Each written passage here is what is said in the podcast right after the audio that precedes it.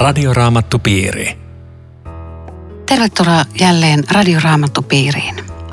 Studiossa on tuttu porukka Riitta Lemmetyinen, Eero Junkkaala ja Aino Viitanen. Tekniikasta vastaa Aku Lundström. Tutkinnan alla on ensimmäinen kirje Tessalonikalaisille ja sen luku viisi. Se on otsikoitu Olkaa valmiina. Luen kaksi ensimmäistä jaetta. Aikamääristä teille ei tarvitse kirjoittaa, veljet, sillä te tiedätte itse aivan hyvin, että Herran päivä tulee kuin varas yöllä.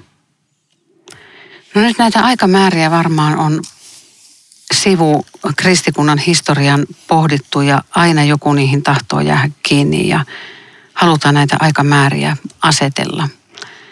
Ja kuitenkaan meille ei ole annettu siihen kehotusta. Mutta Paavali sanoo tässä, että, että se tulee kuin varas yöllä. Mikä ensinnäkin on tämä Herran päivä ja, ja miksi tässä käytetään tämmöistä varkaus, varkaus tuota kuvaa? Niin, Herran päivä on raamatussa ainakin kahdessa eri merkityksessä. Se on, joskus se on Uudessa testamentissakin Herran ylösnousemuksen päivä, eli sunnuntai. Mutta tässä se on kylläkin Herran tulemuksen päivä ja se tulee vanhasta testamentista siellä nimenomaan tätä maailman lopun päivää kutsutaan Herran päiväksi. Että siitä se on se päivä, jolloin siinä tämä päivä ei ole oleellista, vaan se tarkoittaa, että se on se, on se tulon hetki tai tulemuksen aika teologisella kielellä paruusian hetki. Joo jotenkin käy ilmi se, ja seuraavassa luvussa vielä paremminkin, että Paavali on opettanut lopun ajoista jotenkin näille, koska niillä on vielä kysymyksiä. Eli siinä, missä tämän päivän saarnaaja jättää eskatologiset ajat vähän niin kuin vähemmälle, niin se kuuluu niin kuin julistamiseen, tämä, tämä Herran päivä ja Jeesuksen takaisin tulee. Se, se jotenkin tulee täältä ilmi, mutta, mutta se, mikä tuossa jakeessa varmaan varkaalla sanottu, että, että se tulee äkisti. Että siinä, missä nuohoja ilmoittaa, että mä tuun ensi viikolla tiistaina, oot sitten kotona, niin varas ei laita vastaavaa viestiä, että se on, se on äkillinen jo, joka tapauksessa ja sen takia kristityn tulee valvoa, mistä myöhemmin puhutaan. Koska on, on niitä ihmisiä, niin kuin, niin kuin tässä seuraava jatkaa, että kaikki hyvin, ei mitään hätää. Mistä sä nyt oot niin huolissas jostakin takaisin tulosta ja kuka tänne tulee? Se on se toinen vaihtoehto. Mm. Tämä, mä jäin kiinni tuohon aikamääriin, että, että Paavali sanoi, että teille ei tarvitse kirjoittaa aikamääristä. Mm. Että oliko se jotenkin niin, se Jeesuksen tulo lähellä se odotus, että ei tarvinnut vai, vai miksi?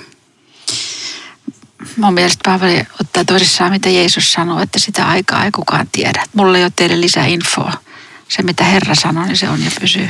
Joo, tämä on hyvin selkeästi linjassa – sen kanssa, mitä Jeesus opettaa, kun hän puhuu jossain Matteus 24. Esimerkiksi näin, että valvokaa siis sille, että tiedän minä päivänä teidän herranne tulee ja sitten sanot ymmärrät, että jos talon isäntä tietäisi, mihin aikaan yöstä varas tulee, hän valvoisi eikä antaisi murtautua talonsa. Tämän, tämän kuvan Paavali on suoraan ottanut Jeesukselta, että äkkiä ja yllättäen olkaa siis aina valmiina. Tämä jäänä tässä kolme. Juuri kun ihmiset sanovat, kaikki on hyvin, ei mitään hätää, tuho kohtaa heidät. Niin tässä mulla tuli semmoinen mielikuva, että, että olisiko se tämmöinen globaali maailmanlaajuinen tilanne, jossa, jossa olisi niin kuin hyvä hallitsija ja kaikki näyttäisi olevan hyvin ja kaikki ihmiset sanoisivat, että nyt on kaikki hyvin, ei mitään hätää. Ja, mutta toisaalta se ei voi olla niin, koska toisaalla sanotaan, että, että sodat lisääntyy, maanjäristykset lisääntyy, nälänhätä lisääntyy, tulee monenlaista ja laittomuus pääsee valtaan. Eli, eli ei voi tulla semmoista globaalia tilannetta, että kaikki hyvin. Ja kyllä voi, kyllä voi, koska se on ihan suhteellista, milloin kaikki on hyvin ja milloin ei ole mm. kaikki hyvin. Että siis voidaan olla, että tulee hetkelle maailmanrauha. Mä, mä muistan tässä joskus, oliko se nyt joskus Korpatsovin aikana vai milloin, oli sellainen tunnelma maailmassa, että nyt on päässyt Itä ja Länsi sopuun ja nyt, nyt on maailmassa rauha. Kyllä tämmöinen hetki voi tulla niin, että ei ole mitään ihan hirveätä meininkiä menossa. Ja, ja vaikka olisikin, niin, niin joku maailmanjohtaja pystyy sanomaan, että mm. rauha, rauha, ei mitään hätää, mä hoidan homman. Ja niinhän se Jeesuskin kuvasi sitä lopun aikaa, että on niin kuin Noan päivinä, että mentiin naimisiin ja, ja kauppaankäyntiä ja siis kaikki hyvin just niin kuin sanot, että, että tästä ei voi niin kuin päätellä, että mikä Ja taas mitä näihin merkkeihin tulee, mistä Aino sanoit, niin, niin niitähän on aina ollut ja niitä tulee aina olemaan. Että totta kai levottomuuksiakin aina on, mutta, mutta ehkä tämä kaikki hyvin ei kuitenkaan kuvaa semmoista, että koko maailmassa on rauha, vaan sitä, että ei tarvitse huolehtia pelastuksen asiasta, unohtakaa, se on vanhan aikana juttu. Ja se, mikä Paavalle näyttää olevan tosi tärkeää, on tämä, että missä ihminen elää. Tulee tämä kaksi kuvaa, päivä ja yö. Mitä, mitä hän tällä halusi sanoa? Niin, että teidän niin. pitää val- elää niin kuin päivä, niin. päivällä eletään eikä niin kuin yöllä eletään. Että, mm. että yöllä tehdään pimeyden tekoja ja päivällä eletään valossa. Ainakin tämän kai. Niin, ja olisiko se niin, että, että tätä eroahan ei me voida tehdä, mutta siis joka uskoo Jeesukseen, hän siirtyy valon valtakuntaan, joka ei usko, on pimeydessä. Ja sen takia on, on tosi oleellista, että on valon ja päivän lapsi. Tuossa on noin, ette kuulu yölle emmekä pimeydelle. Semmoista vaihtoehtoa Paavali ei tunne, että joku olisi hämärä kristitty. Että olisi vähän niin kuin molempia puolia vähän. Tämä hämäräperäinen kristitty. Se on joko tai. Siis tähän on rohkaiseva sana, että hän, hän taas rohkaisee tätä seurakuntaa. Te kaikki olette valon ja mm. päivän lapsia. Mm. Kenen, kenen tota, paimen sanoo, että te olette kaikki valon lapsia. Niin, tod- tosiaan. Mä en tuota mm. ajatellutkaan, mutta se on, se on, se on niin hyvä sana, että hei, te olette kuulleet mm. tähän porukkaan. Te olette mm. oikeassa porukassa nyt, kun te olette tässä seurakunnassa. Vaikka omassa elämässä on yhtä toista, mistä on murheellinen ja onko se nyt niin valosaa, mutta Mm. Tämä valtakunta on kuitenkin tämä valon valtakunta, missä me eletään. No toisaalta sitten taas tämä kehotus, että kun hänellä on aina tämä, tämä rohkaisu ja sitten tämä kehotus, mm. tämäkin jakessa kuusi. Emme siis saa nukkua niin kuin muut, vaan meidän on valvottava ja pysyttävä raittiina. Miten valvotaan? Sillä, sillä estetään se, ettei nukahda. Että tämä ei ole kuoleman uni, vaan tämä on synnin uni. Mutta miten? Niin, siis jos, jos mä ajattelen negation kautta, että mitä pitää tehdä, että nukahtaa, ei mitään, anta tulla vaan. Ja, ja tämmöinen nukahtaminen hengellisessä mielessä voi olla sitä, että on välinpitämätön ei enää asia Jeesukselle. Raamattu pölyyntyy rukouksesta viisi. Kirkkoa ei ole käyty viiteen vuoteen. Oh, antaa olla. Sen kummempaa ei tehdä, niin sä nukut jo. Eli kääntäen joka päivä asia Jeesukselle. Siinä olisi jo aika hyvä ohje valvomiseen.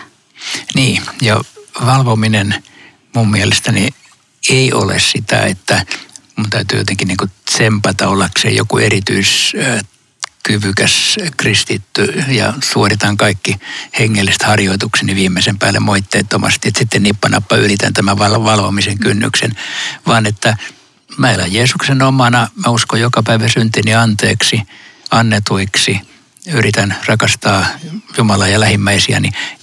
Ja olennaista on se, että, että mulla on, niin kuin säkin sanoit, paljon asiaa Jeesukselle. Ei siinä muuta valvomisprosessia ei kyllä oikeasti ole. Mm. Musta olisi kiva, jos te määrittelisitte tuossa jakeessa kahdeksan nämä termit usko, rakkaus, toivo. Ne on tässä järjestyksessä nyt. Ei usko, toivo, rakkaus, niin kuin usein sanotaan, vaan, vaan usko, rakkaus ja toivo. Mitä ne kristillisessä mielessä ja elämässä on? Niin se on hyvä, hyvä kombinaatio kyllä. Se on tässä tosiaan puhuttu näihin kuviin vielä, että haarniska ja ja kypärä, mutta ni, niillä nyt ei olekaan mitään olennaista erityismerkitystä kenties. Mä sanoisin nyt lyhyesti, että usko Jeesukseen, rakkaus suuntautuu lähimmäisiin, toivoon, luottamus siihen, että päästään kerran taivaaseen. Jos mä yhdellä sanalla määrittelen, mutta määrittelen Riita paremmin. Hei, totahan se varmaan. Usko elää Jeesuksen työstä ja rakkaus haluaa palvella ja toivo odottaa Herraa Jeesusta tulevaksi. Mutta se se, mitä mä kiinnitin, mihin mä kiinnitin huomiota, on se, että on haarniska. No, mä just sanoin, että sille on merkitystä. Niin, ja se on, se, sillä, se on niin kuin sydämen edessä, ettei, ettei satu sinne mitään. Kypärä, se suojelee päätä, pelastuksen kypärä. Eli tässä suojellaan näillä uskotoiva rakkaus oikeastaan ne kaikkein kriittisimmät osat ihmisestä, mitkä haavoittuu, jos ne haavoittuu, niin se on kohtalokasta, oli se pää tai sydän. Semmoinen viesti tässä voisi olla. Okei, okay, sait, teit hyvän selityksen. Mm. No toi jäi yhdeksän voi, voi herkkää sielua ahdistaa. Jumala ei ole tarkoittanut, että saisimme osaksemme vihan, vaan että pelastuisimme Herramme Jeesuksen Kristuksen tullessa. Mitä on tämä viha, jota Jumala joillekin ilmeisesti osoittaa? Se todella voi tuntua vähän vastenmieliseltä. Siis leikin asia se ei ole ja hymähtää sille ei totisesti saa. Mutta mä itse ajattelen näin, että kun se, mistä me Jumala tunnetaan, Jumala on rakkaus ja siihen jokainen voi yhtyä. Mutta, mutta kyllähän rakkaus on myös sovittamattomassa ristiriidassa kaiken pahan ja vääryyden kanssa. Jos ei sitä tuomita, jos sen antaa vaan rehottaa, niin kuka sitten oikeasti enää rakastaa? Että rakastat sä oikeutta, vihaat sä vääryyttä. Ja se on, se on jotenkin mulle semmoinen, joka vähän avaistot sanaa. Joo, ja sen klassinen raamatun paikkahan on roomalaiskirjan ensimmäinen luvun ja 18, että Jumalan viha ilmestyy taivaasta ja kohdistuu kaikkeen jumalattomuuteen ja vääryyteen, jota ihmiset tekevät pitäessään totuutta vääryyden vallassa. Mm. Eli se on Jumalan tuomiot, jotka kohtaavat sitä maailmaa ja niitä ihmisiä, jotka eivät armon alle suostu. Mutta sitten Paavali jatkaa tosi lohdullisesti, Kristus on kuollut puolestamme, että tässä tämä kuolema puolestamme varjelee jokaisen Jumalan vihalta. Ja se on se, on se lohdullinen asia. Ja, ja tämäkin jakso päättyy, rohkaiskaa ja vahvistakaa toinen toista. Eli, eli Paavali kuitenkin aina muistuttaa, että tämä on se pointti. Rohkaiskaa toisiaan. Älkää pelotelko toisianne, rohkaiskaa toisianne. Mm. No, mennään tuohon jakeseen 12. Pyydämme teitä veljet pitämään arvossa niitä, jotka keskuudessanne näkevät vaivaa, toimivat teidän johtajinanne Herran nimissä ja ojentavat teitä. Voiko tästä vetää semmoisen johtopäätöksen, että tällä nuorella seurakunnalla oli jo johtajia ja, ja, ja ketä ne oli ja minkälainen järjestys siellä on ollut, mutta tässä puhutaan ihan selkeästi. Että... Joo, joo, oli ilman muuta. Ja muuten seuraava jäi kannattaa lukea saman tien. Siis osoittakaa heille aivan erityistä kunnioitusta ja rakkautta heidän työnsä vuoksi. Siis joka seurakunnalle asetettiin paimenet varmasti välittömästi, kun seurakunta jonkinlaisessa muodossa oli syntynyt jo, minkälainen uskovien joukko se sitten lieneekin, siis suuri tai pieni, mutta jollakulla oli paimenen vastuu. Ja, ja tässä annetaan se signaali, että näitä paimenia pitäisi kunnioittaa jo pelkästään siksi, että on asetettu siihen tehtävään. Se on vielä sitten eri asia, että kuin hyviä tai huonoja ne on, mutta, mutta siihen tämmöinen niin peruskunnioitus pitäisi olla. Muuten menee, menee anarkiaksi, jos kuka tahansa saa tehdä mitä tahansa. Mä mietin, että voisiko siitä johtunut jokin ristiriita, kun nähän oli su- suurin piirtein samanaikaisesti tulleet uskoon, voisi ajatella. Niin sitten tulee semmoinen närä, että hei, hei, miksi toi on johtajan palle? Miksi siltä aina kysytään? Miksi se saa sanoa? Miksi se minä? Mä jäin yhtä hyvä uskovan. Eli tässä ei ollut sitä semmoista, miten meillä johtajat valitaan pitkän koulutuksen tulosta, vaan jonkun piti se olla ja heidät tuli hyväksi havaittu, mutta tämä aiheutti sitten närää puhumattakaan, että ne ojensi. Tuommoistahan ei nykyisin ollenkaan ihan.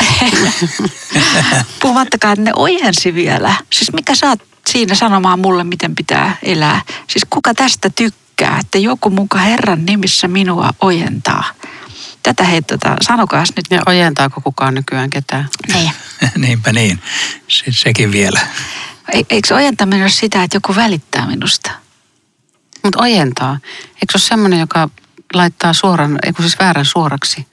Ojentaa jonkun, joka niin. on mutkalla niin suoraksi. Joo, välittää niin paljon, että oli niin. hyvä kyllä, että, että siis niin kuin puuttuu asioihin, rakastaa niin paljon, että niin. sanoo, että hei, ootko tuossa kohdassa vähän minossa tai pitäisikö jotain tehdä? Mulla, mulla on niin jäänyt mieleen yhden nuoren kaverin repliikka, kun hän sanoi, että kun hän oli pikkupoika, niin hän eksyi. Ja koko kylä lähti etsimään. Se oli, se oli aivan järkyttävä se hänen eksyminen. Nyt, ja nyt hän sanoi, että minä olen elämässäni ihan hukassa ja eksyksissä. Kukaan ei etsi. Ja nyt jos tulee joku, joka ojentaa, hän etsii, hei kuule, suunta on väärä että kyllä, kyllä tässä ajetaan hyvää asiaa, vaikka tämä ei ehkä siltä tunnu. Tämä on Radioraamattu Piiri. Ohjelman tarjoaa Suomen raamattuopisto. www.radioraamattupiiri.fi Jatkamme keskustelua Riitta Lemmetyisen ja Eero Junkkalan kanssa kirjeen viidennestä luvusta. Minä olen Aino Viitanen. Mä luen tähän tuon jakeen 14. Kehotamme teitä veljet, ojentakaa kurittomia, rohkaiskaa arkoja, tukekaa heikkoja ja olkaa kaikkea kohtaan kärsivällisiä. Ketä nyt tässä mahdetaan tarkoittaa, ketä on nämä arat ja heikot? Millä tavalla tässä nyt jaotellaan Herran seurakuntaa? Ja keitä on nämä kurittomat? ei, ei varmaan ketään henkilökohtaisesti ajatella, mutta nämä on hirveän hyviä ohjeita. Mulle tuli mieleen mutta, että messun jälkeen nykyisin, siis jumalapuksen jälkeen, pappi saattaa sanoa tämän tapaisen tervehdyksen, jos se luettelee näitä, oletteko kuullut semmoista? joku tämmöinen, ei vaan, että menkää rauhassa, vaan että rohkaiskaa arkoja ja niin ei, edelleen. En ole kuullut. Ai. Mutta hieno juttu. Joo, mutta mä rupesin vaan miettimään, että siitä kyllä usein puuttuu toi ojentakaa kurittomia. Lähtekää kirkosta ja menkää ojettamaan kurittomia, niin sitä ei kyllä pappi sano. mutta sovi sanoa saman tien senkin. Se on vähän vaativampi kuin nämä, mutta nämä on hirveän hyviä. Rohkaiskaa arkoja, tukekaa heikkoja, olkaa kaikkia kohtaan kärsivälliset. Kyllä, kyllä tässä niin kuin tietynlaiset hyvät elämänohjeet olisi meille. Ja mä jäin miettimään semmoista, kun tässä ihan oikeasti puhutaan aroista ja heikoista, että, että on semmoista hengellisyyttä, karismaattisuutta ja mun luostariaika tulee myöskin mieleen, että, että ei, ei katsota hyvällä, että joku on arka ja heikko. Sun, sul pitää niinku olla se voittoisa power, kristillisyys ja Jeesuksen nimessä sä karkat kaikki pahat henget ja, ja, ja ethän se voi olla näin masentunut ja, ja suru pitää saada jalkojen alle ja tai mulle ensimmäistä kertaa tämmöinen oivallus, hetkinen, saa olla arka. Jopa niin, että se näkyy ja joku tulee rinnalle. Saa olla heikko. Hyvä huomio. Mä äsken kirjoittelin tuolta Samuelin kirjoista tekstiä ja mun silmiin pomppasi ensimmäisen kerran sieltä tämmöinen, tämä olen ikinä huomannut. Daavidin viimeisissä luvuissa sanotaan, että ja Daavid väsyi. Mm. Mä kova juttu. Tämä supersankari vanhassa testamentissa, joka, joka oli siis parempi kuin kukaan muu siellä, niin David väsyi. Onko siellä semmoinen? On. Mä en ole ikinä huomannut sitä. En mäkään. Se, se sopii tähän, mitä sä ja, sanoit.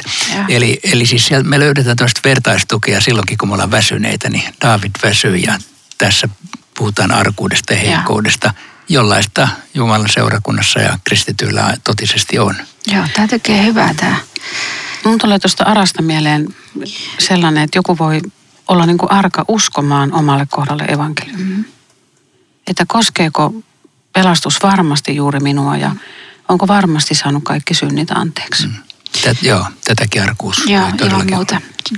Sen takia on hyvä, että toinen tulee rinnalle ja julistaa sen evankeliumin henkilökohtaisesti. Ja seurakunnassa pitäisi ollakin tämmöinen rohkaiseva ilmapiiri, että me rohkaisimme toinen toistamme. Mm. Tsemppaisimme toinen toistamme. Mm. Mäpäs luen tuon jakeen 15. Katsokaa, ettei kukaan maksa pahaa pahalla. Pyrkikää aina tekemään hyvää toisillenne ja kaikille ihmisille. Mennäänkö tässä nyt kumminkin pikkusen vähän liiallisuuksiin, että, että kynnysmatoksiko tässä on ruvettava pahoille ihmisille? Sehän alkaa sillä, että katsokaa, ettei kukaan maksa pahaa pahalla. Ja mun mielestä se on aika hyvä kehotus paikallaan, koska me ollaan luonnostamme tämmöisiä käveleviä ulosottomiehiä. Sä teet mulle noin, mä maksan takaisin. Jollakin tavalla annetaan. Jos ei, jos ei kehata muuten, niin sitten ehkä ilmeillä tai sanallisesti, mutta jotenkin sen pitää saada tuntea, että nyt, nyt, nyt sä teit pahaa ja mä maksan sulle. Että mun mielestä Paavali ajaa tässä semmoista hyvää asiaa, että koska Jeesus asuu sydämessä, niin sun ei tarvitse enää maksaa toiselle pahaa pahalla. Niin, että ei, ei aina tarvitse antaa, antaa takaisin samalla mitalla. Mutta tuohon sun kysymykseen aina sitten tarvitaan muita raamatun kohtia, jos mietitään, että on näin päin, että onko kristityllä oikeus puolustaa omia asioitaan tarvittaessa, jos häntä on jotenkin potkittu päähän, niin, niin siihen kyllä voidaan sanoa, että on. Tilanteesta riippuen täytyy miettiä, milloin se on viisasta. Mutta että, että tähänkin löytyy, mutta ehkä ei ruveta nyt kaivaa, mutta siellä on, siellä on sekä Jeesuksen toiminnasta, Paavalin toiminnassa esimerkkejä siitä, että ne ajoi oma asiansa myös. Eli ei, ei kynnysmatoksi, mitä sä kysyt. Siinäkin, sekin on hyvä raamatun paikka tähän, että rakkaus ei iloitse vääryydestä. Eli minkä tämmöisen väärään kohteluun ei tarvitse alistua. jonkun kristillisen rakkauden nimissä. No tässähän on huikeat jakeet, nämä seuraavat 16 eteenpäin. Iloitkaa aina, rukoilkaa lakkaamatta, kiittäkää kaikesta. Teettekö te niin? nämä on loistavat, vaikka, vaikka jokaisessa ja alamittaiseksi joka Joo. päivä. Mutta silti nämä, nämä on upeat jakeet. Nämä, nämä jotenkin siis laittaa vaan sen nä, niin kuin riman sinne, että tohon, tota kohti ja, ja tä, tällä tavalla kristitty. No hei, mistä me voidaan iloita aina? Jumalan armosta. Se on joka päivä totta. Joo, monista arkisista asioista. Terveydestä, lapsista, lastenlapsista, Jos on sairas eikä ole lapsia eikä lapsen lapsia. auringonpaisteista. Jos on pilvissä. Niin siis kyllä, kyllähän tätä varmaan se, se on yksi pointti tässä, että se ilo, mitä Paavali tarkoittaa, niin se ei välttämättä ole niin kuin olosuhteista ki- kiinni. Kun ajattelee, että Paavali Filippiläiskirjassa kirjassa tulee vankilasta, siinä oli kaikki pois, mistä ihminen iloitsee. Ja kuitenkin iloitkaa aina Herrassa. Et se, se on syvem, syvemmällä Joo, ihmisessä. ilman muuta, ilman muuta asia on näin. Että, ja mä luulen kyllä, että tässä niin on nämä molemmat, mitä nyt tässä yritetään hahmotella. Että toisaalta uskovan ilo ei ole pelkästään iloa uskosta ja Jeesuksesta. Vaan uskovan ilo voi olla iloa siitä, että mä sain tänä aamuna herätä uuteen päivään. Mutta syvimmillä just noin niin kuin sä sanoit Riitta, että, että siis viime kädessä silloinkin, kun on tosi vaikeaa joka näkökulmasta, niin kuitenkin mulla löytyisi yksi aihe. No näin, näin mä luulen. No mitä on lakkaamatta rukoileminen? Onko se sitä, että me koko ajan ajatuksissa tai, tai tota, ollaan polvillamme tuntitolkulla ja Se olisi varmaan semmoinen la, lakihenkinen tulkinta tuosta, mutta voisiko se olla joku tämmöinen haaste asenteeseen, että kaikki mikä minua kohtaa, niin mä muutan sen rukoukseksi. Mulle käy näin, että kun mä kuulen ambulanssin, näen tai kuulen, tai paloauton, niin mä aina rukoilen sen ihmisen puolesta, joka tuossa menee, älä. joka Mä teen ihan menee. samalla tavalla. Voi vielä, Mä että teen olette ihan samalla tavalla. kuin minä. Ei, Mä en tee. Mä tiedän monia ihmisiä, Ei, jotka mutta tekee mun pitää, tämän. mun pitää tehdä tuossa parannus. se, se ihan kuin tar- tarjotaan tuohon, että nyt muista, muista heitä, jolla on hätä. Joo, kyllä. Mutta toki se vaatii rukous, on kyse rukouksesta myöskin, jolla on hyvä varata aika, mutta, mutta tämmöinen asenteellinen kysymys. Niin, varmaan just tuo sana lakkaamatta, niin, niin ikään kuin sulkee pois se mahdollisuus, että mä koko ajan aktiivisesti olisin rukoilemassa jotakin, niin se ei se ole mahdollista. Edes varmaan luostarissa tai missään. Ei. Mutta, mutta siis äh, on hyvä, että olisi ihan määrät, määrätty rukousaikakin, mutta sitten varmaan juuri noin, että huokailen ylöspäin mm. usein päivän mittaan Jumalalle asioitani ja muiden asioita. Joo. No jää 18, kiittäkää kaikesta. Aamen entistä. Tätä, tätä on nyt saivarreltu tätä kaikesta, että, että kiitos kun mies kuoli ja jäin leskeksi ja kiitos kun kaaduin ja lonkka murtui ja kiitos kaikesta.